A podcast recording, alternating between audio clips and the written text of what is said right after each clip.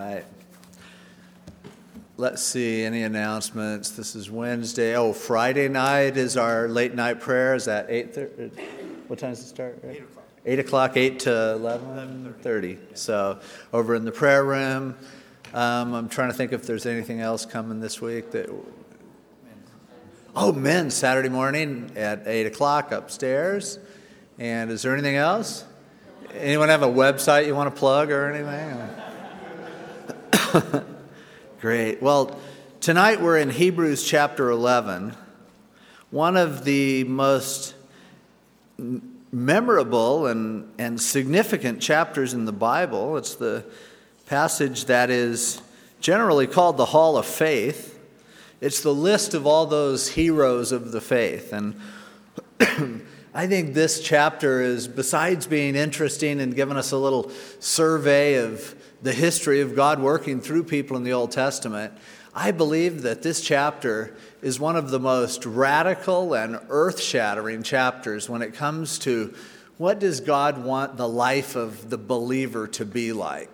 This is the kind of passage of Scripture that, if you really understand it, and I, and I would venture to say, I, I think most people don't have a clue of what Hebrews eleven is about. Frankly, I think most pastors don't have a clue of what Hebrews eleven is about because I've listened to a lot of sermons on it, I've read a lot of commentaries on it, and, and it doesn't fit with the context, and it doesn't really add up. You almost have to squint in order to make sense out of Hebrews eleven in a way. And so people do that and talk about the bold faith of these heroes, but I think that the truth of Hebrews eleven is something that will make or break you as a Christian. I believe that the truths that we see in this chapter, the keys, the clues that we see in the lives of these people can cause us to undergo a radical change of thinking in our lives. A real, you know, the the buzzword would be a paradigm shift, just an understanding of life and, and Christianity in a completely different way. And I believe that's what Hebrews is trying to do. I believe that throughout the book of Hebrews, what Paul is trying to do is reorient us to a different way of thinking. To put this chapter in context before we dive into it, let's remember what we've seen up until now. The point of the book of Hebrews as it goes is saying, God, well, the book starts out, God who in sundry times and divers manners spake in time past unto the fathers by the prophets, hath in these last days spoken unto us by his Son. And so he's saying, God dealt with people on one level in one way, but understand this, Jesus is here, Jesus has come, and now this is a whole different deal. And then we read through all of those chapters leading up to chapter eleven, and the emphasis over and over again is Old Covenant, New Covenant. Old way of doing things, new way of doing things. And the superiority of the New Covenant over the Old Covenant, which was a covenant of following rules. And we've seen, he, he points out, there was nothing wrong with the rules. What's wrong is that people aren't capable of following rules. Now, I don't think there's anything more human than wanting to follow rules, following directions.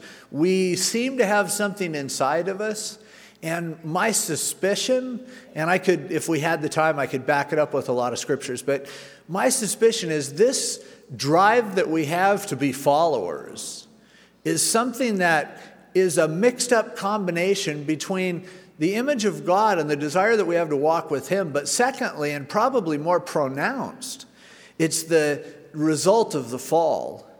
It's the result, result of us losing fellowship with God and now trying to earn it back. And it's the one thing that's universal among human beings is that they try, you put human beings together and they come up with a bunch of rules. They build a religion, a religion of following after steps in order to reach God. So when the law was given, and by the way, it's not something that God originally intended to do, but it's something that he offered to the people in order because they were desiring to do the right thing. And so he gave them all these rules that no one could possibly ever follow. And then he said, okay, here you go. You want to be righteous? You think you can do this? Here's the rules. Follow them.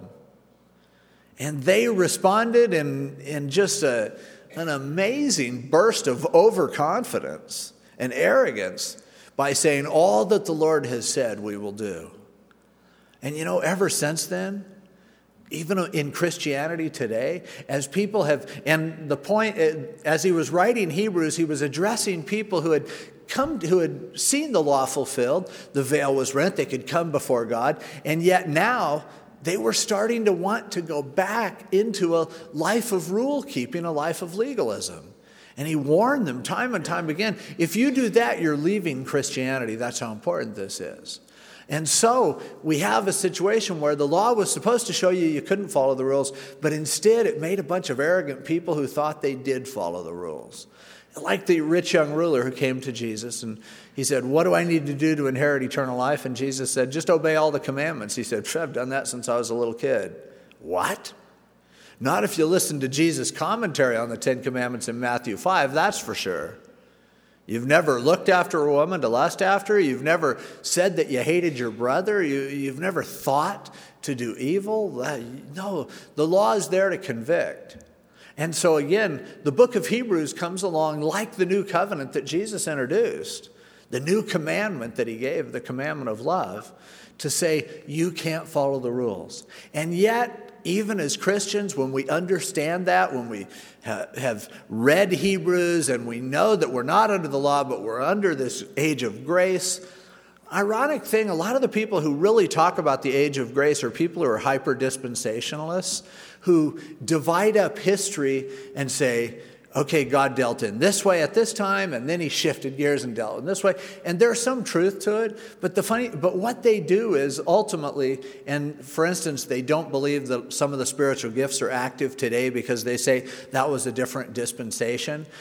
The funny thing is, they end up in a situation where they say we're in the age of grace, and yet you don't see grace. The, the return is always to the law. Pastor Chuck often jokes around about how it's really funny that churches that call themselves faith, they don't seem to have much faith. They're depending on your faith for you to give them your money. And churches that call themselves grace are some of the least gracious people you could ever come in contact with. And it's just one of those funny ironies of life. But now, coming to Hebrews eleven, we're confronted with the fact that we as humans have a tendency to follow to want to follow rules. We want to be righteous and we want to do it on our own. You know, when, when you're a little kid and your parents start helping you with something, you get to a point where you go, no, I want to do it myself. And that is the danger of Christianity when we start to think like that. I don't know about you, but when I'm going to go to someone's house nowadays, I get the address and I don't trust them for directions. Because people seem to be incapable of giving you directions to their house. Oh, it's not the second street. I thought for sure it was the. Se- oh, that that's not really a street. That's an alley. And you, oh. So, what I do, I get the address and I get onto the computer, map quest dot com, and I pull up the map. But MapQuest has something that's really dangerous, and that is the step-by-step instructions. And very, many times. And I prefer that. That's the way I am. My directions, I'd like to go, okay, get on this street, get off on this street, turn left at the third street, look for the pink house, turn right. I like to get places that way. That's the way we're all built, I think, in some ways. But but the trouble with MapQuest driving instructions, for one thing, I've seen several times when they were wrong. They said left and it should have been right. But in, and I don't know if they do that on purpose. Somebody that works at MapQuest is just, this will be funny. I used to do that when I was a kid and I worked in gas stations. I would give tourists interesting directions how to get places, but, oh, sorry. I, you know, I wasn't a Christian, if that makes you feel better. But I uh, still think it's funny today, and I am a Christian. But um, what happens with those directions? If you get off, I mean, you're following them, and all of a sudden, you keep going and going, and, and there's no street named Poliario, and you're going, what? What is this? Once you miss one step, whether it's their fault or your fault, you're lost, you're done. And you go, why didn't I look at Thomas Brothers? Why didn't I look at the map too? Why didn't I get the big picture? But we tend to be people who want to follow, do this, then do this, then do this. Jesus said, don't you know if you violate one point of the law, You've blown it all. You're guilty of all of it. And that's the problem with legalism. It's great if it works. But once you mess up, what do you do now? You're lost. You're out there. You're completely confused. Now, that brings us to Hebrews eleven. And this is the section. Hebrews eleven, twelve, and thirteen will probably take a week on each of them because there's so much there. And those three chapters are about the three virtues that you see in First Corinthians thirteen. Now abideth faith, hope, and love. Hebrews eleven about faith, Hebrews twelve about hope, and Hebrews thirteen about love. So that gives you a little outline in your mind. Here we have the chapter on faith. And it begins by defining faith. And if you ask most Christians, what's the definition of faith? If they've been to many classes, if they've read many books, almost to a person, the definition of faith, Hebrews eleven one. Faith is the substance of things hoped for, the evidence of things not seen. We, that's our little puppet parrot answer to the definition of faith. But do we even know what that means? Does that really help us to define faith? Well, here, after defining faith, then he goes on to give a bunch of examples of faith. But faith is the substance of things hoped for. That word substance is an interesting word. It, it's a, it was a scientific word. It, it, the word is hypostasis. It's, it's a combination word that means that which resides underneath. It's really kind of saying this is basic, this is foundational, this is the blood and guts, this is the meat and bones of Uh, anything. An interesting, by the way, an interesting, uh, it's only used about four times in the New Testament. One of them is in the book of Hebrews, and it's translated strangely, but it kind of helps us to see it. Back in Hebrews chapter one, verse three, talking about Jesus, it says, who being the brightness of his glory and the express image of his person, and upholding all things by the word of his power, when he had by himself purged our sins, sat down at the right hand of the majesty on high. You don't see the word substance there. You don't see the word foundation. You don't see... The word, interestingly, is the word that's translated person in Hebrews one three is this same word, hypostasis. And, and so what he's saying is that he that Jesus Christ is the brightness of the glory of God and the express image of his... And perhaps a better word than person there would be substance. He is the, when you boil God down to his essence, that's who Jesus is, the rubber stamp of that. And so faith is the basis, the foundational support of the things that are hoped for. And then the evidence of things not seen. That word there for evidence is a legal term. That's why they translated it evidence. It's proof against someone or proof for someone, just like we would use evidence. So he's saying in a scientific way, faith is the substance. It's what's left over when you boil it down. It's what lies behind and underneath, you know, what you hope for, what you're desiring to see happen, what you're looking forward to, really the future. It's the substance of the future. And then it's the evidence, the proof of the things that you don't see.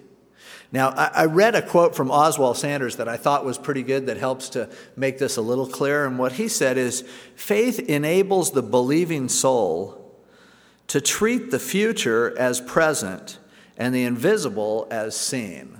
I'll read that again. Faith enables the believing soul to treat the future as present and the invisible as seen. See, two things that we look at with a lot of skepticism, with a lot of um, ambivalence, really, things that are yet to come and things that we can't see. And so what he's saying here is faith is really the thing that is the answer to the future. It's the reality of the future, and it is the proof of that which you've been told about, but you can't really see it. You think you don't have evidence, but the faith itself is the evidence. Faith, that belief in God, that trust in God, that, that response to God when he speaks is, as he says here, that's the substance of what we're looking forward to, and that's the proof of what we don't see. I know that's not completely and entirely clear, but it becomes more clear as we as we read on. He says, for by it the elders, that is the guys in the past, obtained a good testimony. So by faith, that was the only way anything good was able to happen in the lives of these heroes that we're going to look at. And he says, by faith we understand that the worlds were framed or constructed by the word of God, so that the things which are seen were not made of things which are visible. So now he lays this sort of foundational thing to help us to understand. And he says, basically, he takes us back to Genesis one one. In the beginning, God created the heavens and the earth. The word created there, bara, means to create out of nothing. It's a different word than you would use to construct something by using parts. And so what he's saying is, do you believe Genesis one one? Because that's where it all starts with faith. Now, if you can believe that God can make something out of nothing, then what does that do to your view of the future? What does that do to your view of the present? If we worship a God who can make something out of nothing, do I have to worry about what's happening next week? Do I have to worry about what's going to happen in my life? If God's promised to take care of me, do I have to worry about the fact that the prospects don't look very good right now? No, of course not, because he is the God who creates something out of nothing. He's the God who can go like that. It's by his word that the whole universe was created. So why worry about tomorrow? And not only that, why worry about today? Why worry about right now? A God who can make something out of nothing, then he exists even in the nothingness. He exists in places that we don't know anything about. And he can work in an invisible way. And so in my life today, I may be frustrated. I may feel like God's not doing anything. But remember, we worship a God who is the God of the invisible. He can make the visible visible. And so the point here is understanding faith means realizing that right now there are things going on that I have no idea about. There are things that God is doing that are just beyond my comprehension. And there are things that he's going to do tomorrow and the next day that are just going to blow my mind. And faith is, okay, God, I'm going to believe that you are the God of the invisible, that you're the God of the future, that you created the world in six days by your word out of nothing. And so therefore, you don't need me, and you don't need anyone else, and you don't need money, and you don't need buildings, and you don't, you don't need anything in order to work out what you want to do. You created the world out of nothing. You can create money out of nothing. You can create solutions out of nothing. And so the walk of faith is the walk that says, God made all this. I don't know what the future holds, but I know who holds the future. I don't see what God is doing right now, but I trust him that he is working even right now. And that's kind of his little introduction to faith. Now, we're going to now look at examples of people of faith. And if I wanted to sugarcoat the story, I could make these heroes look like heroes. I kind of rebel against calling them heroes, but they are heroes in a way. And he talks about them in that way. So I'll acknowledge that. But let's look through them quickly. And we're going to see, we'll remind ourselves of what some of these people really like. And look at what God seems to give them credit for. And we're going to uncover something that's disturbing. And that is that these people aren't much. Most of them aren't much to look up to. Some of them are people that we look at and go, you got to be kidding me. That's the best you can do? But as we look through these stories briefly, I don't want to get too bogged down. Then I want to go back through and let's see if we can figure out what the thread is that goes through these people that caused God to say, Hebrews eleven, let's throw this guy, this guy, this gal, this gal, this guy, this guy, and let's build the story that's going to give people a picture of what faith is all about. And I'll give you a hint right away, okay, going in so that you can be watching for this. What I see, and, and this is something that really just hit me this week in studying this passage, but what what just knocked me over like a ton of bricks is that Old Covenant is following rules. The danger of in the New Covenant is turning it into rules, is turning it back into legalism. Now check this out. As we look through these people, to me, the common thread that I see, among other things, these guys all broke the rules. These were all the kind of people who did the unexpected, who went against the flow. In fact, Well, I had a professor in seminary. He's gone to be with the Lord now, Charles Feinberg, one of the top Old Testament scholars ever, and just an incredible man of God. He dedicated me when I was a baby to just an awesome scholar. But he said, when we were in Genesis in my Hebrew class, he said, in the beginning there were two people, and they took a vote, and it was unanimous, and they were both wrong, and the majority has been wrong ever since. And there, and that's a problem for us because we believe in democracy and all, but it, the truth will bear that out, certainly. And these were people, I think you're going to see this as we go through it. I'm not going to skew it for you. It's just, it jumped off the page at me. These guys all went against what conventional wisdom would say, here's the law, here's the rules, here's the way to do it. Much like Jesus did when he was always getting in trouble about the law, and he wrote the law. And yet, when they would bust him for violating Sabbath laws, he would say, come on, the Sabbath was made for man, not man for the Sabbath. He'd throw something out there like that and go, wait a minute, if you take that precedent, what would happen if you apply? He didn't care. He didn't worry about where people would take that. He was more interested in rocking the boat and in being kind of an iconoclast in a way than he was in, in giving us nice, clean-cut rules by which to live. And I believe that the new covenant says we live by seeing the map, getting the big picture, listening to God's voice, obeying what he tells us to do. It's not about following the rules. In fact, sometimes when you do what God tells you to do, you might have to break some rules in the process. You're kidding. Well, let's look at this passage, and then and then I'll come back, and you'll see it, I'm sure. It'll it'll jump off the page at you. Well, maybe not. I'll, I might peel it off the page for you. But the first guy, Abel, by faith, Abel offered to God a more excellent sacrifice than Cain, through which he obtained witness that he was righteous, God testifying of his gifts, and through it he, being dead, still speaks. Abel gets in the hall of faith. What did Abel do? He sacrificed what he had. It was his animals. Poor Cain, he had vegetables. I mean, he offered what he had, both guys bringing what they had, but God accepted Abel's sacrifice, and he didn't accept Cain's sacrifice. And then Abel gets killed. He doesn't really do much. I, I don't see why just bringing a sacrifice one time puts you number one in the hall of faith, but that's what happens. Let's read on. He says, by faith Enoch was taken away, so that he did not see death, and he was not found because God had taken him. For before he was taken, he had this testimony that he pleased God. Enoch got in here and never really didn't write any books, didn't really accomplish much of anything. It says that he walked with God, simply. And then he got raptured. That was it. God was pleased. I mean, compared to a lot of people who did so much more, Enoch didn't accomplish much with his life. And yet it says God was pleased with him. And all we know is that he walked with God. We know almost nothing else about him. Now he says, a little parenthesis, but without faith, it's impossible to please him. For he who comes to God must believe that he is, and that he is a rewarder of those who diligently seek him.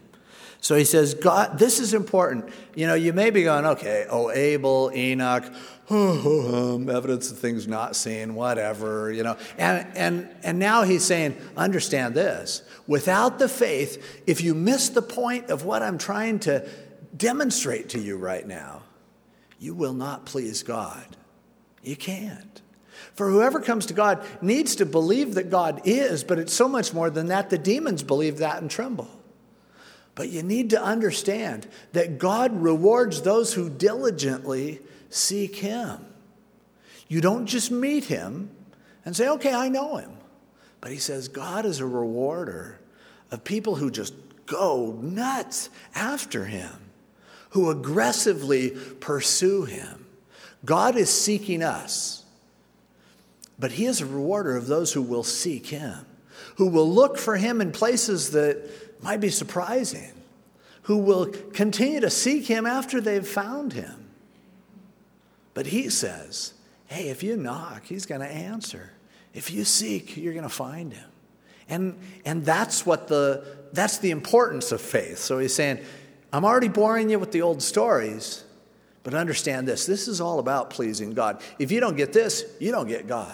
You will not please him without faith. And so then he says, by faith Noah, being divinely warned of things not yet seen, moved with godly fear, prepared an ark for the saving of his household, by which he condemned the world and became heir of the righteousness which is according to faith. Noah built an ark. But God came and spoke to him personally and told him, it's going to rain, the world is going to be covered in water, everyone's going to die unless they're on an ark. So what do you do? You build an ark. Did it take faith? People were making fun of him probably. He's building an ark. Nobody really knew what an ark was. You give him a little credit. But again, who did he save? Just his household. What did he do as soon as he got off the boat? He ended up, the first thing he did, planted a vineyard, got drunk, became disgraced. And he's in the hall of faith. Well, maybe it gets better. By faith, Abraham obeyed when he was called to go out to the place which he would receive as an inheritance. And he went out, not knowing where he was going. By faith, he dwelt in the land of promises in a foreign country, dwelling in tents with Isaac and Jacob, the heirs with him of the same promise.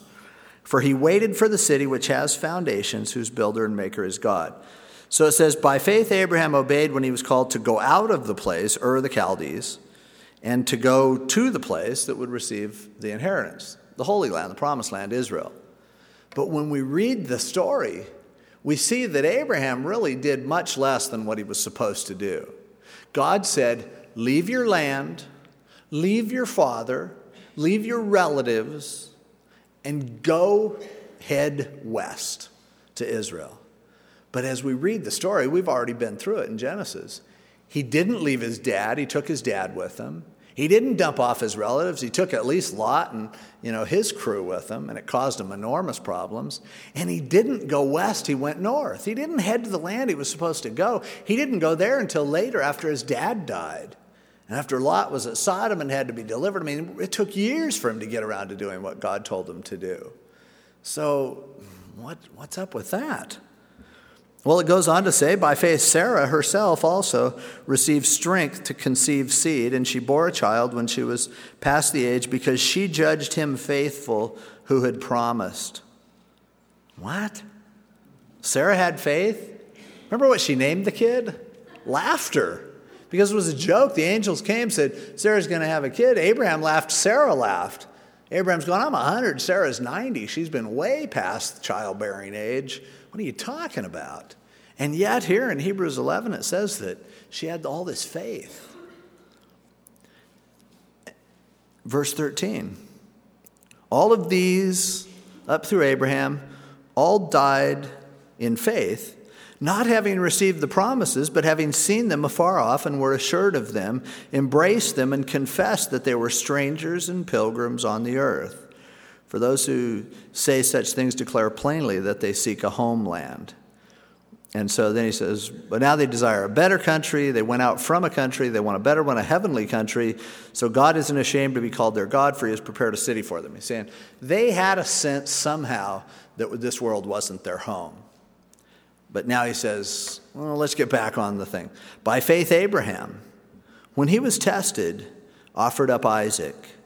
And he who had received the promises offered up his only begotten son.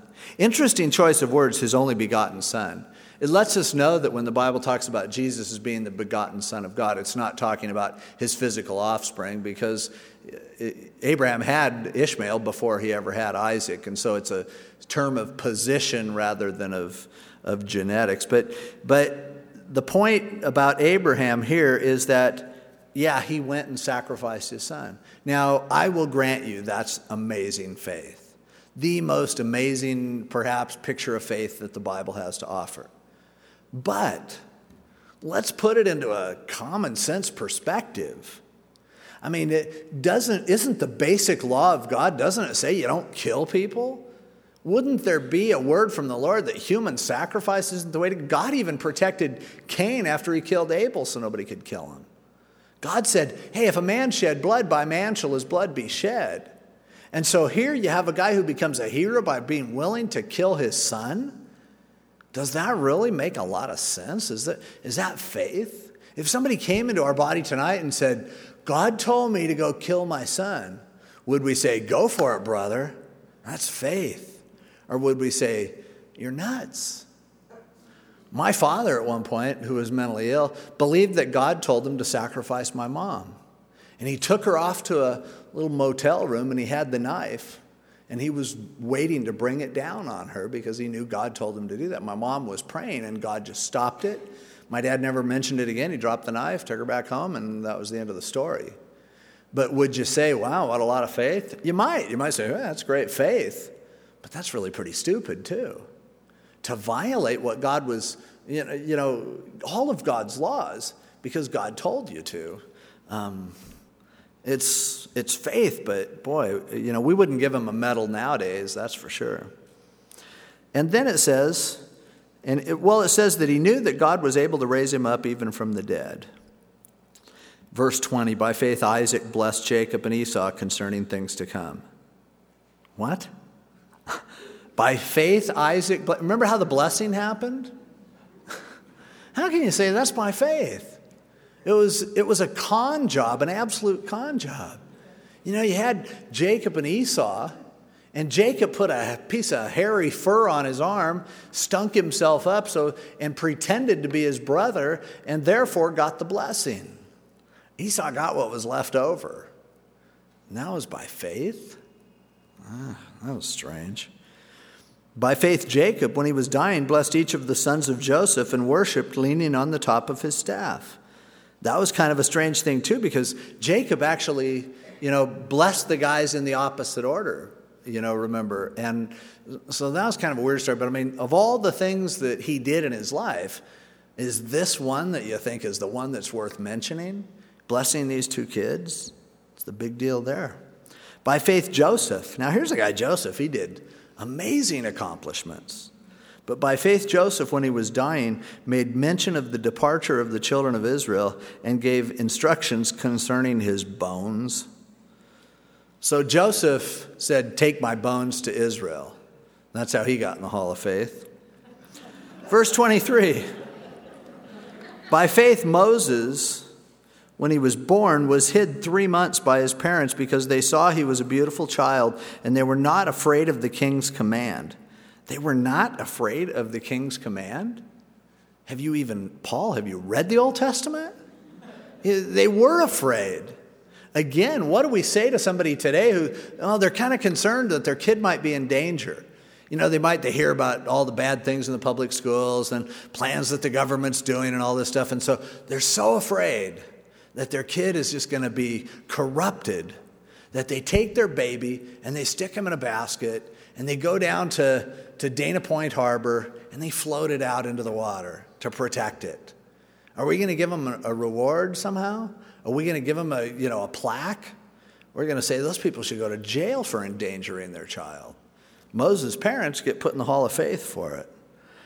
By faith, Moses, when he became of age, refused to be called the son of Pharaoh's daughter, choosing rather to suffer affliction with the people of God than to enjoy the passing pleasures of sin, esteeming the reproach of Christ greater riches than the treasures in Egypt, for he looked to the reward. By faith, he forsook Egypt, not fearing the wrath of the king, for he endured as seeing him who is invisible.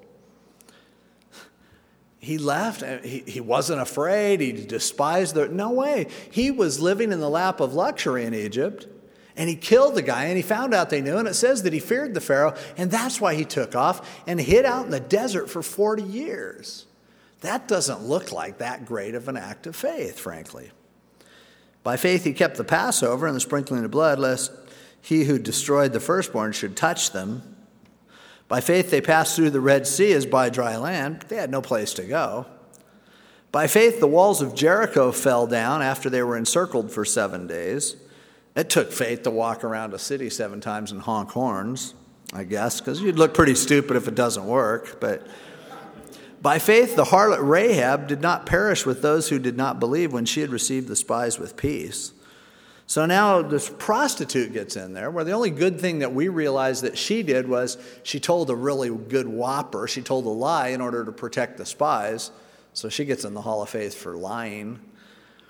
And then it goes on, what more shall I say? For time would fail me, yes it would, to tell of Gideon and Barak and Samson and Jephthah and David and Samuel and the prophets. Now, something kind of stuns me about these guys. He just cranks them out. Some of them are seem like really lousy examples. And then you have a guy like David, who the man after God's own heart, who just gets his his name thrown in here, but none of his exploits, nothing that he accomplished or anything. But think about these guys. Gideon, over in the book of Judges, we read about Gideon. He was a guy that God told him, I'm going to use you to deliver the children of Israel from the Midianites. And when he found him, when the angel found him, he was thrashing wheat down in the wine press, down in a cave. Thrashing wheat, you crush the wheat up, you toss it up in the air, and the good stuff drops and the other stuff blows away. It only works when there's wind, and there is no wind in a wine press. But he was so afraid of the enemy that he was just lamely doing this. God tells him, I want to use you. And he said, who, me? What are you talking about? Gideon fought him all the way. And then God, you know, when God was finally setting things up and he was going to do it, Gideon was the famous guy that had the fleece who said, okay, God, if you're really talking to me, now think about that. Gideon, who could be talking to you? This isn't a person. This is somebody that just appears. You're dis- discoursing with him. But he's gone, if God, he knew it was God. But he said, look, just to make sure, how about I'm going to put this fleece out tomorrow? And let there be dew on the ground, but let the fleece be dry. And God, you know, like trying to ask God to do card tricks. And and and so God does it, though. The next morning, turn off, the ground's wet and the fleece is dry. And God says, okay, are we ready now? Gideon goes, um, tomorrow could you make the ground dry and the fleece wet? Okay, fine. And, and he goes through all of these things. Finally, the last night before the battle, he's still going, God, I don't know if it's you. And God says, go down into the Midianite camp. He goes down in there, and he hears these guys that just woke up, one of them from a bad dream, saying, I had this dream about this wheel plowing through the camp, and it was Gideon. And he goes, oh, this guy knows my name. I, okay, God, I guess this is it. And so finally then, after paring down the army down to the last three hundred guys, finally what he does is break lanterns and honk horns. And he gets in the Hall of Faith. Okay. Of course, Barak, he was much better. Book of Judges also. Barak was a warrior who was such a chicken that when it was time to go to war, he tells Deborah, I'm not going unless you go with me. He's not going to go to war without a woman with his good luck charm, you know. He gets in the Hall of Faith, and Deborah doesn't, for crying out loud. Rahab did. Samson. Oh, yeah, he was a great guy. You know, here he had all this potential, and he used his potential just for childish pranks, never delivering Israel, never winning significant battles, until finally in the end, after they had captured him, he fell for that stupid stunt where Delilah keeps, I mean, you think about Samson. Delilah's going, what's the secret to your strength? And, and he start. He goes, well, if you tie me up with new ropes, I'll be like any other man. He wakes up in the next morning and tied up in new ropes. Now, doesn't he figure at that point, this chick's trouble. This, is, this isn't a good idea. But he breaks the ropes. Ha ha, it's really funny. So then he says, you know, well, you know, and he, they start playing these games. He's going, if you braid my hair in dreadlocks, then I'll be like everybody else. Now he's getting closer. He's getting to the hair. And he wakes up with this, you know, Jamaican hairdo, and, and the guys are there to capture him. And doesn't he figure, Delilah, did you tip them off to this? Oh, no. And then finally, she starts crying and going, you lied to me. You're not telling me the truth. Why doesn't he say, look, you every time I wake up, you got an army here trying to kill me. But he keeps going. Finally, he's so sick of it that he says, okay, if you cut my hair, I'm like everybody else. And sure enough, he wakes up in the morning with a buzz job, and now he has no strength. They capture him, they poke his eyes out, and they turn him into a joke. Then finally, they bring him out to celebrate at a big party. And, well, you know, you've known the story since you were kids. He brings the house down, he kills people, finally delivers Israel in his death. But even at that point, was he finally trying to do the will of God? He did pray. But what did he say to God? If you read it, there in Judges, he says, God, avenge now mine eyes. All he's saying to God at, on his best day is, God, get even with these people for what they did to my eyes. And then he kills himself and kills them too. Got in the Hall of Faith for it. He was a womanizer. What's he doing? Jephthah, he gets in the Hall of Faith. He's a guy who, after winning a big victory, says, God, I'll sacrifice the next thing that comes through the door. And his young daughter came through the door. That gets you written up. David, David did a lot of great things. David wrote so many of the Psalms and everything, but let's face it, you know, when a pastor gets caught up in adultery, has an affair, everyone knows it, and then he's guilty of murder, well, sorry, buddy, you just blew it. You're done. You're history. And we often look at David, and we think of David. We think of Bathsheba. We think of Uriah being killed so that David could cover up his illicit affair. And his life basically ended kind of in disgrace. His own son turning on him and so on. But he got in the Hall of Faith. And, you know, Samuel, Samuel, the guy who, he, he did a lot of good things, but his kids were just a mess. They completely took advantage of, you know, it, It goes on, and the prophets, and it says, through faith they subdued kingdoms, worked righteousness, obtained promises, stopped the mouths of lions, quenched the violence of fire, escaped the edge of the sword, out of weakness were made strong, became valiant in battle, turned to flight the armies of the aliens. Women received their dead raised to life again. Others were tortured, not accepting deliverance, that they might obtain a better resurrection. Still others had trial of mockings and scourging, yes, and of chains and imprisonment. They were stoned, they were sawn in two, they were tempted, slain with the sword, wandered about in sheepskins and goatskins, being destitute, afflicted, and tormented, of whom the world was not worthy. They wandered in deserts and mountains and dens and caves of the earth, and all these, having obtained a good testimony through faith, did not receive the promise. God, having provided something better for us, that they should not be made perfect apart from us.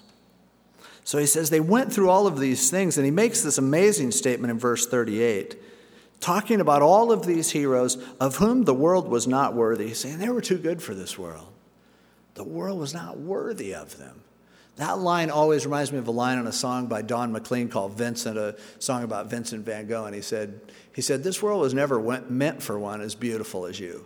And that's kind of what he's saying. He's going, he's painting this elaborate picture of these guys.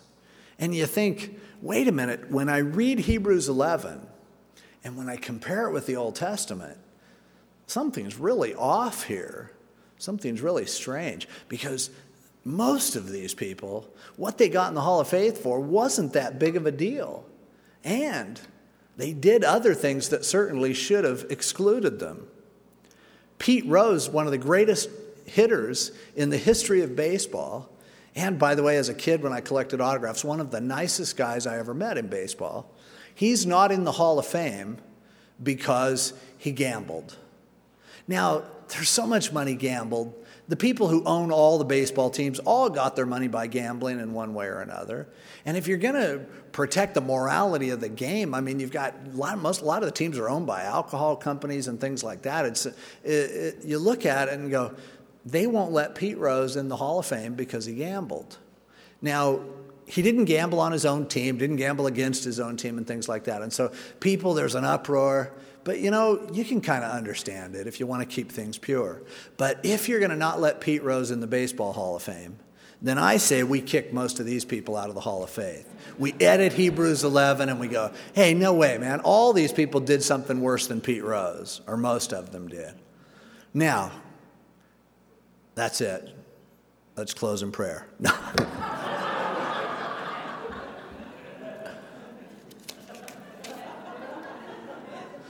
back, back to the point that I was talking about in the beginning, putting this in the context of the book of Hebrews.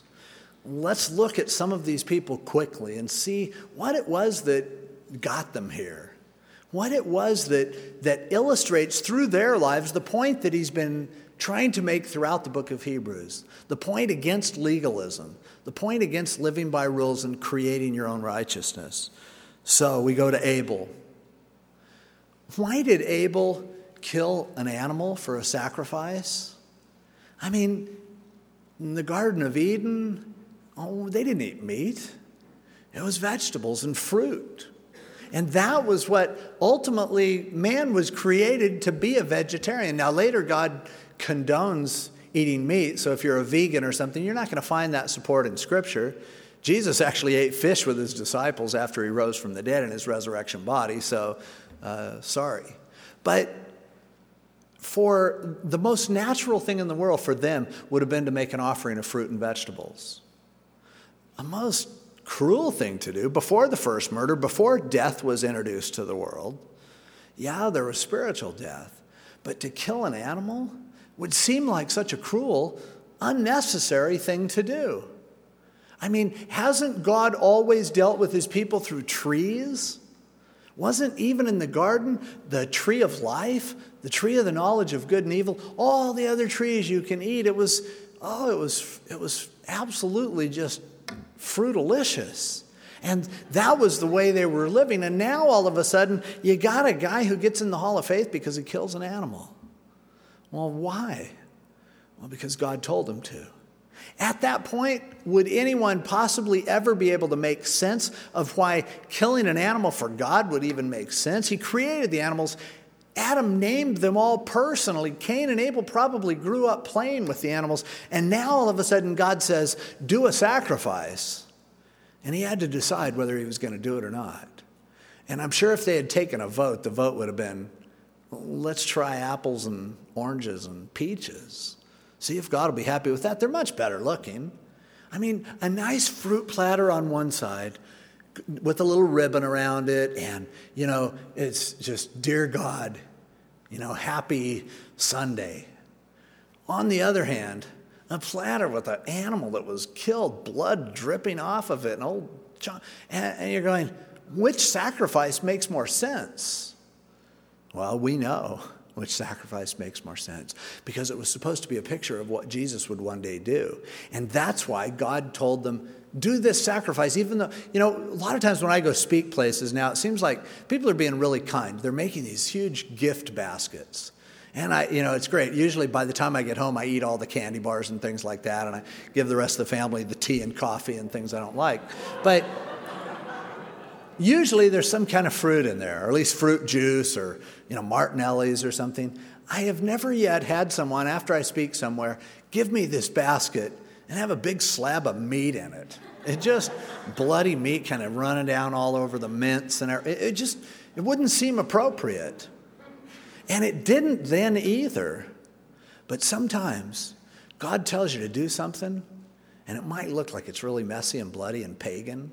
It might look like it's something that, oh, come on, I have a better way of doing it than the way you want to do it. God tells people that in order to come to him, for instance, they need to acknowledge their sins and repent. Oh, but I can think of something better than that. Hey, just tell people of all the blessings they're going to get. And don't ever use the word sin. But instead, let's just make it really user-friendly. Let's just make it really non-threatening. That's a better way to draw people to Jesus. But Jesus said, if I be lifted up, I will draw all men to myself. And he wasn't talking about praise songs of, oh, lift Jesus up, lift Jesus up. When he was lifted up, blood was running down. A crown of thorns was on his head. Nails were in his hands and his feet. He was dying, you guys. And when he was lifted up on the cross, that's what draws all men to himself. Well, it's not as pretty as a basket of fruit, but it's real. And because Abel got that, and that's all he ever did in his life, but he gave that picture. He was willing to do something that was that was gross because God told him to do it. And I believe that's why he's in this chapter. We're obviously not going to be able to spend that much time on all these guys. Enoch. At a time in history when people were trying to do things for God, building buildings, constructing programs, performing wondrous works, the world was going to hell in a handbasket. It was awful. The flood was coming. It was, uh, oh, the, you needed preachers. But you had a guy that instead of doing that, his heart was just to walk with God, just to be with him. And I'm sure there were people who were going, Enoch, you need to do something with your life. You need to make something of yourself. The Old Testament was full of people who did for a period of time. And there were certainly people who needed to know the truth. But he was a guy who, rather than to go and change the world, he decided, I'm just going to walk with God. That's it. And that decision to be devotional got him raptured. He pleased God. Didn't accomplish anything. The world would never put him on a pedestal, reward him. There, we don't know anything good about him at all. But all we know is that he walked with God and that God was pleased with him and God took him. But Nobody else was walking with God at that time. The whole rest of the world ended up dying in the flood. Noah himself was busy building an ark for almost one hundred years. And it, like I say, as he came off the ark, he wasn't much. But Enoch, he just walked with God. It didn't matter what everyone else was doing. That's what he did. Noah. Imagine the ridicule that he endured to build an ark when there's no water. I mean, and so I do give him credit. He made a lot of mistakes later in his life. But the bottom line for Noah is that he did something that made absolutely no sense. Why? Because God told him to. And everyone was against him. They all thought it was foolish. Put a bunch of animals in a boat. Oh, God, that's going to stink like crazy. And, and there's no water. What are you going to do with the boat? But there are times in our lives when I'm glad we see this example, because God may tell you to start building a boat long before the water's there. And what are you going to do? You're going to listen to what other people say and say, yeah, this doesn't make any sense. You're right. Are you going to listen to the naysayers who say, look, the way I feel the, the, that you find God's will is that first of all, you pray. And then you try to get a peace about it. And then you get counsel from other people. And then you write down the pluses and the minuses and you figure out, does this really, has God provided for this? Does this make sense? Are, is there confirmation from other people? We, we build this whole big structure. We have a set of rules. People have written hundreds of books on how to find the will of God. And if Noah had had any of those books, he wouldn't have built the ark. If he had been following anybody's rules, he wouldn't have done it. I'm concerned today that people are starting to run the church, and Christians are starting to run their lives by principles of management. People who, there are guys now who are the gurus in Christianity who don't have a clue about listening to the Spirit of God. All they know is that they've run a big business somewhere, and so they've applied that to the church. And it works. You can get a really big church that way, because you appeal to people who want to be told that, you know what? Church is just like your business. The way God does things, it's just the way a real good manager does it. And you have books like Jesus C E O that tries to make Jesus, seriously, that's the title of the book, it tries to make Jesus like he's the ultimate business manager. You know, and, and always, and Jesus even the great physician, or Jesus this, or Jesus that. Jesus didn't do things the way everyone else did them. He broke all the rules all the time. I don't know of a doctor, an ophthalmologist anywhere today that when they come across someone who's losing their sight, they spit in the dirt and rub mud in their eyes. That just hasn't been, nobody's writing a Jesus physician book and saying, that's what you ought to do. Oh, you know, they, they've got it all figured out that Jesus would, would have eaten low carbohydrates or something. But no. And, and again, for Noah, he broke all the rules. He was willing to make a fool of himself to do what God told him to do. Abraham, oh, he didn't follow the way he should have. No, he didn't obey God precisely and to the letter. But ultimately, although it would make more sense for him to stay in Ur and to stay with his family and to be a leader there, that area of Ur is a much better, more fruitful area than where God was taking him ultimately. And he had a tough road to go all along the way. And, and then finally, ultimately, when he's told to sacrifice his son, he goes, God, I don't know what you're doing, but I'm going to do what you tell me to do. No one. Can you imagine if he had even told Sarah, hey, Sarah, I'll be back for a while, but you ought to kiss Isaac goodbye because I'm going to go kill him. I I heard Don McLean say one time that, you know, Isaac wasn't a little kid. He said he may have been a teenager, and he said, the way I figure it, maybe Abraham didn't feel so bad about sacrificing him. But he was actually probably in his early thirties. But certainly we can agree Abraham didn't follow the rules and he didn't take people's advice. Sarah, as she laughed, as she, rid- can, can you imagine when God comes to you and tells you something and you laugh in his face? You go, oh, come on. It's ridiculous. God enjoys that kind of faith, that kind of a heart that says, I'm just going to tell you the way it is. I'm not going to play games for you. I'm not going to perform for you. This sounds ridiculous, God. The, David, the man after God's own heart, read the Psalms and see how many times he's frustrated with God. He's angry with him. He uses language that would make us blush. But he was honest with him. He was honest. And most people would say, shut up. You know, don't laugh at the angel of the Lord. But she did. That was where she was. You go on, and obviously, uh, now how about Isaac blessing Jacob and Esau concerning things to come? Isaac was fooled. But at the same time, what would we have told him to do? Here you are, you're conned. You need to make this right. It's time to go to court. You have plenty of reason to appeal this decision, this blessing. You have plenty of opportunity to say, hey, there is no way. The law says my oldest kid is the one who gets the blessing, and we're switching it. Could he have done that? I believe he could have. And everyone would have certainly been advising him that way. God knows Esau was certainly, hey, come on, how about something for me? Can't you undo this? But ultimately, him being fooled was actually used by God. Him being fooled actually accomplished God's will. Now, does that mean it was right for them to con him? No. I believe that God could have done it in some other way and maybe wanted to do it some other way.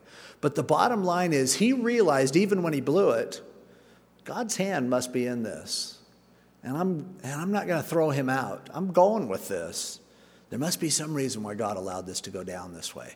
And it's that flexibility. It's that desire to not focus in the past, but to have your hope in the future and to know that the invisible God can do amazing works and he will work this out. This is going to be okay. And that's where his faith was. Jacob, blessing each of the sons of Joseph and worshiped, leaning on the top of his staff. In his case, he again blessed the boys out of order from what they should have been. And even though his son had lined his boys up and said, here's the way you're supposed to do it, he said, no, here's what we're doing. And he did what was right because God was showing him to do it, even though it offended his favorite son, even though it probably hurt his relationship with at least one of his grandsons. People would talk about it probably for generations, and yet he knew what the right thing to do was. And and here a guy who had been a, you know, a sneaky guy all his life, who had been the ultimate con man, yet when it came down to it, finally he said, God, what you want, here's the deal. Joseph made mention of the departure of the children of Israel, prophesied, and gave instructions concerning his bones. Joseph, who would be buried in Egypt, Joseph, who was so popular in Egypt that there he was a hero. In Israel, he was nothing. He was the spoiled brat who got sold into slavery when he was a little kid. And now, in Egypt, he was the number two guy in the kingdom. And if you've ever been to Egypt or you've ever read National Geographic, you know the Egyptians made a big deal about death. That's what all the pyramids are about. If you just took all the Egyptian pyramids and you built them up and made a wall that was six feet high and five feet wide, that wall would extend from L A to New York. That's how much they put into building their pyramids. And Joseph would have had a grand one. And this sarcophagus and the attention and the adulation and the riches and everything that would be poured out, his name would be blessed forever in Egypt. And it still is, in a sense.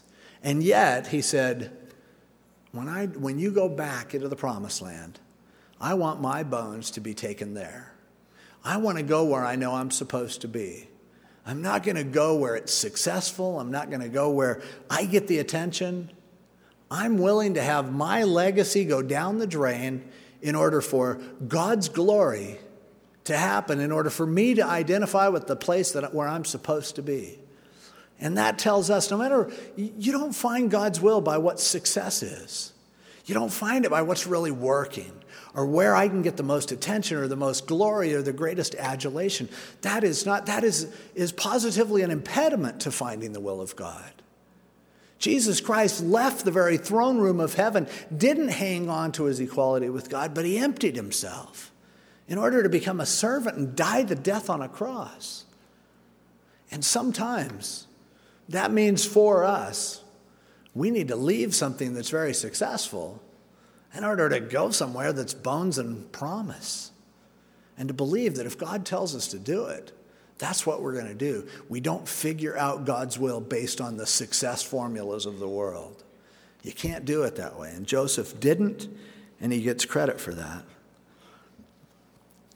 Moses' parents, again, who would have thought? Float your kid into the water, out into the Nile? And yet, they got to raise him.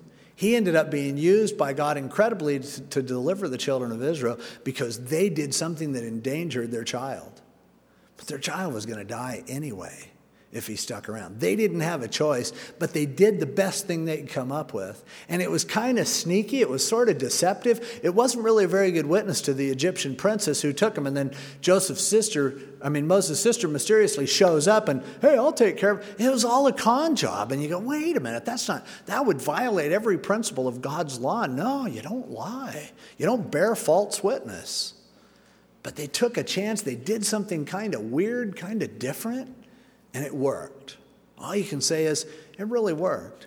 Should parents float their kids into the water? Uh, no, I don't recommend it. But they did, and it was so radical that God used it in a miraculous way. The same thing with Moses and his wandering out into the desert. It, you know, this puts the most positive spin on it you can.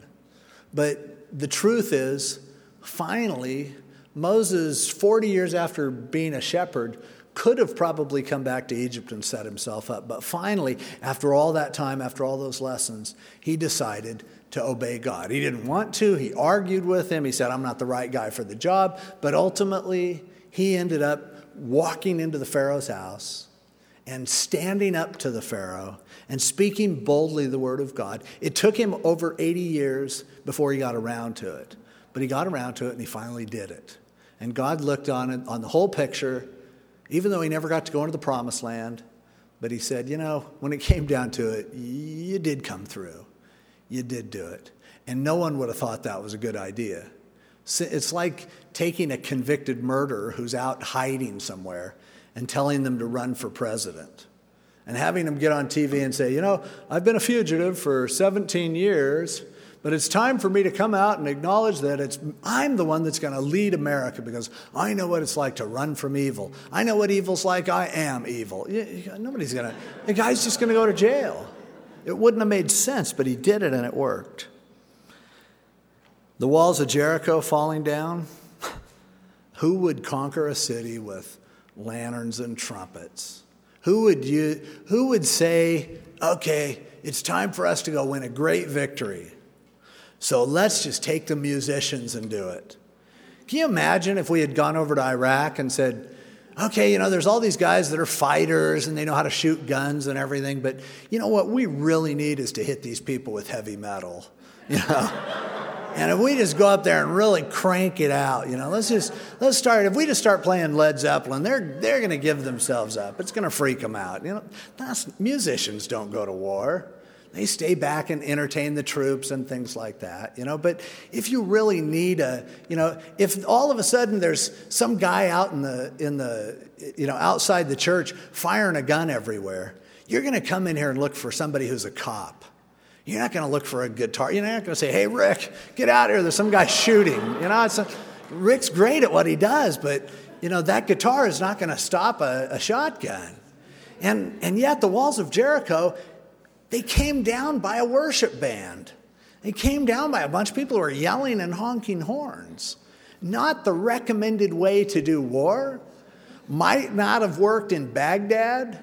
I think those tanks and all that air assault, you know, the shock and awe worked better. But in this case, a dumb idea that worked amazingly. Why did it work? It was God's idea. He told them to do it. And often God will tell us to do things that don't make sense, so that he'll see, Are, do you believe that I can make visible out of invisible? Do you believe that I can work? Do you really have faith to say, I'll do something that doesn't make sense? I'll do something that's illogical or irrational? Because I would rather live plugged into listening to you than to live by the rules. The rule book It's there. It's wrong a lot of the time. And faith is saying, I'll get outside the box. I'm willing to do something just simply because God told me to do it, no matter what people think. Again, Rahab, telling a lie. Theologians have argued ever since. Should she have lied?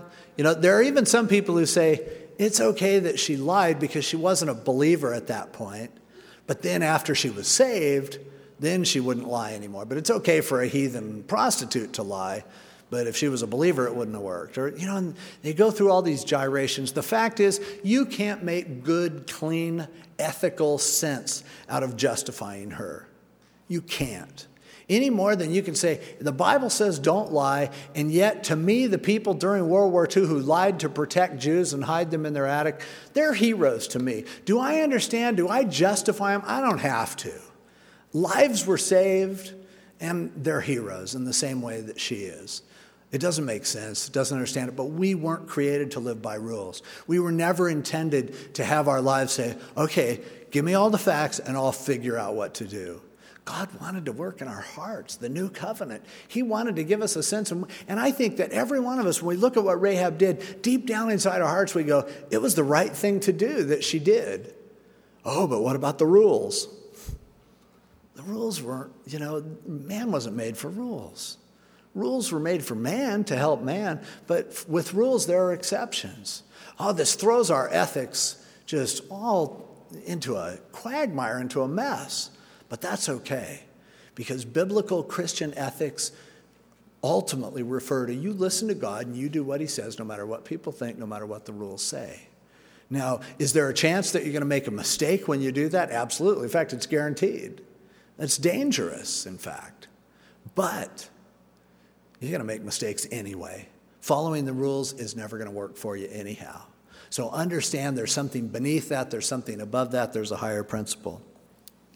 Just moving really quickly through the rest of this, I don't want to start repeating myself, but, you know, Gideon, ultimately, again, going to war in a crazy way, being not the real heroic stereotype guy, but he finally did what God told him to do, and God used him. The same thing with, you know, with Barak. He finally did go to war, and he finally won a victory. Samson, ultimately, he did destroy the people that God wanted to destroy. Jephthah, God used him. He was very stupid. David was a man, a great sinner, but a man after God's own heart.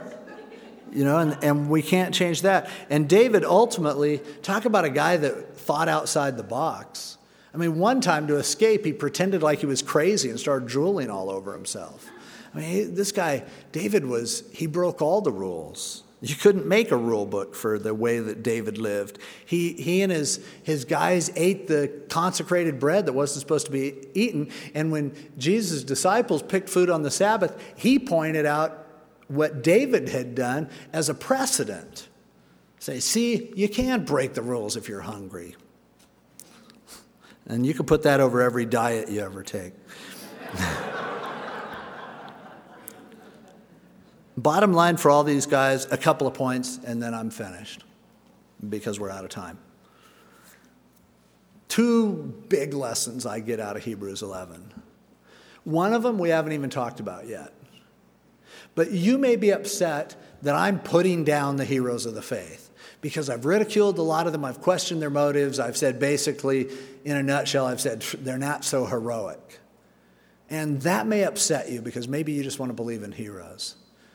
But we have only one hero. People are not my hero. And when I hold them on pedestals, when I don't look at them honestly, when I build up fluff around them, all I'll do is set them up for a fall. Jesus Christ is my hero. And everyone else is flawed. They're all sinners. So where does that leave us? It leaves us qualified. Because if God would use all of these people, God can use you. And if he sees these people and says, oh, a guy like Samson, the world isn't even worthy of Samson, then God sees you the same way. And you say, how in the world could he ever see me that way? How could he ever see Samson that way? It's because he's looking through the filter of the cross. We've seen over and over again in Hebrews, God will not remember your sins anymore. So the story in chapter eleven of Hebrews about these Old Testament people is filtered through grace. It's filtered through what the cross accomplished. It's here's what these lives look like if you take out the sin and you can't remember any of those events anymore. And I appreciate that, but I, I absolutely need it. You know why? Because my day today, I did some good things, and I probably did some things I shouldn't have done. I used some time wisely. I probably wasted some time. I was kind to some people. I might have been short with others. And if you stretch that over the last week or the last month, I could get pretty bummed looking at myself. But when God looks at me, you know what he saw that I did today? Only the good. And the things that I did with mixed emotions and mixed motives, he only sees the good motive. Like Moses wanting to, you know, be separated from Egypt because he loved his people and because they wanted to kill him. And me maybe doing something for someone that's, I feel like I ought to, but I also really want to. And God sees it and he goes, wow, you did that from a pure heart. Understand this. When God looks at you, and if you don't understand this, you'll never understand the book of Hebrews. You'll never understand the gospel, frankly. When God looks at you, he sees you white as snow. He sees you as pure as the driven snow. He gives motives to you that you wouldn't even impute to yourself. Why? Because of the man Christ Jesus who hung on the cross, who paid the penalty for your sins, who sprinkled his blood in the Holy of Holies, who ripped the veil in half, who said, come on in, guys, you're clean. I don't remember your sin anymore. The, the warped view of Hebrews eleven is the real view. It's not that God doesn't see some major things. He sees it as it really is. His people forgiven. And so a prostitute who's lying for who knows what reason, after God cleans her up, hey, she was a hero of the faith. A guy like Samson, his, you know, uh, just a, a hugely strong man of great potential who never accomplished what he could have accomplished. He wasted his talent and his effort. He was a womanizer. Like I think somebody, is, I think it was John Carson who said he was a he-man with a she-weakness. God looks at him. He forgets the girls.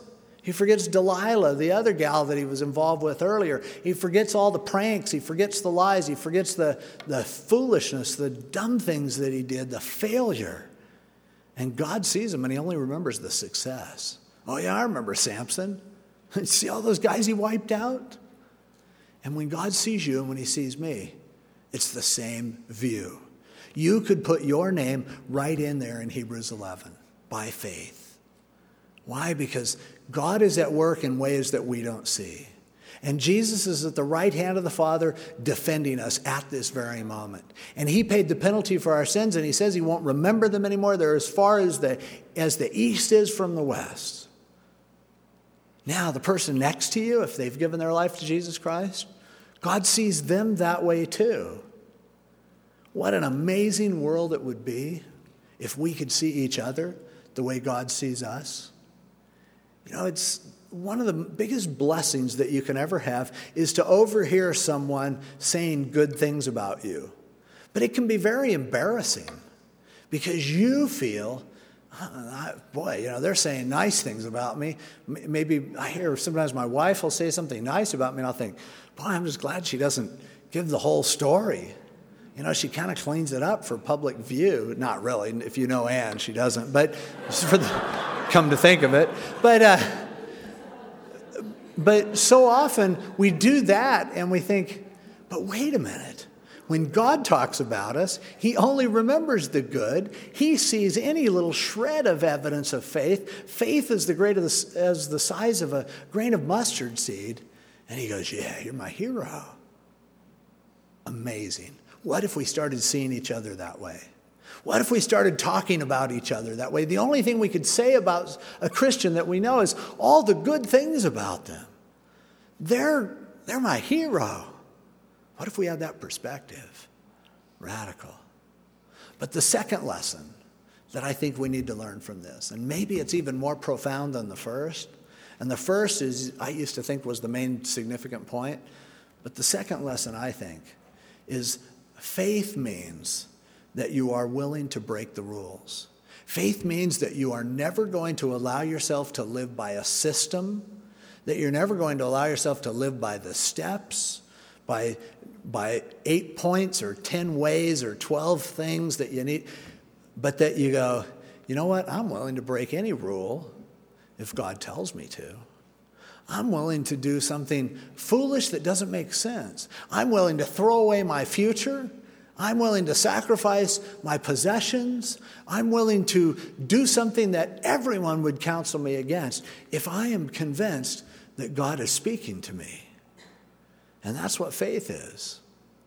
And so often, when God is speaking to us, we talk ourselves out of it by being very logical and reasonable and democratic. And personally, I mean, as far as that goes, this is kind of a principle of life. People who are successful, ultimately, it's because they do stupid things. And they learn from them, and they build on them, and they stay flexible, and they keep, it, even without the Lord, living by the rules makes you someone who is, a, you know, you'll be wearing a name tag at your job, you know? And And yet, those people who really, sorry, I, that's stupid, I, but, you know, I'm thinking of the jobs that require you just don't think. It's like if you go into McDonald's and you say, yeah, can I have a Big Mac, but can you put some of the sauce from the chicken sandwich on it? Oh, and sorry if you work at McDonald's, but you know, it's like, they don't know what to do. Is that possible? Can we do that? Is there a rule for that? But I guarantee you, the guy that owns McDonald's thinks differently. I guarantee you the people who invent new things, who create new programs, who come up with fresh ideas, those are the kind of people who drive people nuts, who want people to be under the law and under the rules. And as Christians, it's no different. In fact, it's vastly more so when it comes to Christianity, because God sent Jesus to turn the world upside down, to do things that surprised everyone. Now, let me just caution you. That doesn't mean that every stupid thing you do is of God. It doesn't mean, you know, I really want God to use me, so I think I'll drive home on the other side of the freeway, you know. That is thinking outside the box, but that's going to put you in the box. And that's not what I'm saying. But what I'm saying is, as God puts his law within our heart, as we meditate on his word, as we spend time with him, growing closer to him, beware that you don't get it figured out and boil it down to a set of rules. Because if you're listening to him and you're really hearing from him, he's going to tell you to do some crazy things, I promise. And those crazy things are going to work. God's going to use them. Oh, sometimes they won't work, and you'll find out, okay, I guess it wasn't God. But more often than not, to me, the greatest danger to the Christian life from the perspective of the book of Hebrews is not that you'll just get so far out of control that you'll break all the rules and you'll ruin the world. I don't see that as even being warned any time. But the warning is there again and again and again. Don't start thinking that this is another legal system. Don't start thinking that we exchange one rule book for another rule book. That's not the way it's going to work. This is a relationship thing. This is of the heart. And I'm telling you, the Christian life is incredible when you let that happen. It's not boring, it's exciting. You see things happening and it's like, wow, who would have ever thought that would have happened? And you, and you see God at work. I have a friend right now who's on staff at Calvary Costa Mesa. And he heard that there were a couple people who wanted a Bible study down in Sunset Beach, down there be- between Huntington and Seal Beach. And he was driving through the city the other day, and he saw a, on somebody's house they had like a Christian poster or something. And he had been praying, well, maybe I should go down there and start a Bible study. So he saw that sign, so he went over to the house. He goes and introduces himself. And this is the gal who called the church and said she wanted something to get started in Sunset Beach. And he was like, that's amazing. Out of all those houses, that's what happened. And a few days later, Joe, uh, Joe Pettick is his name, God told him, now he has three families in his Bible study. God told him to leave his job at Calvary Costa Mesa and go minister to those three families. Stupid thing to do. Even his wife thinks it's kind of dumb, and she has great faith. And people at Calvary are telling him, oh, you know, you can still work here part-time and do that part-time. You can do this, you can do that. It, there isn't, there's almost no one who's telling him good idea. because it's not a good idea. But if it's God, then everyone's going to pretend like they were behind it all along. And the worst thing that's going to happen, it doesn't work out. The three families throw him out, and then he goes, he's back where he started from, maybe. If he can get his job back at Calvary. The point is, and I, and I don't mean to be laboring it, but I just think this is so important.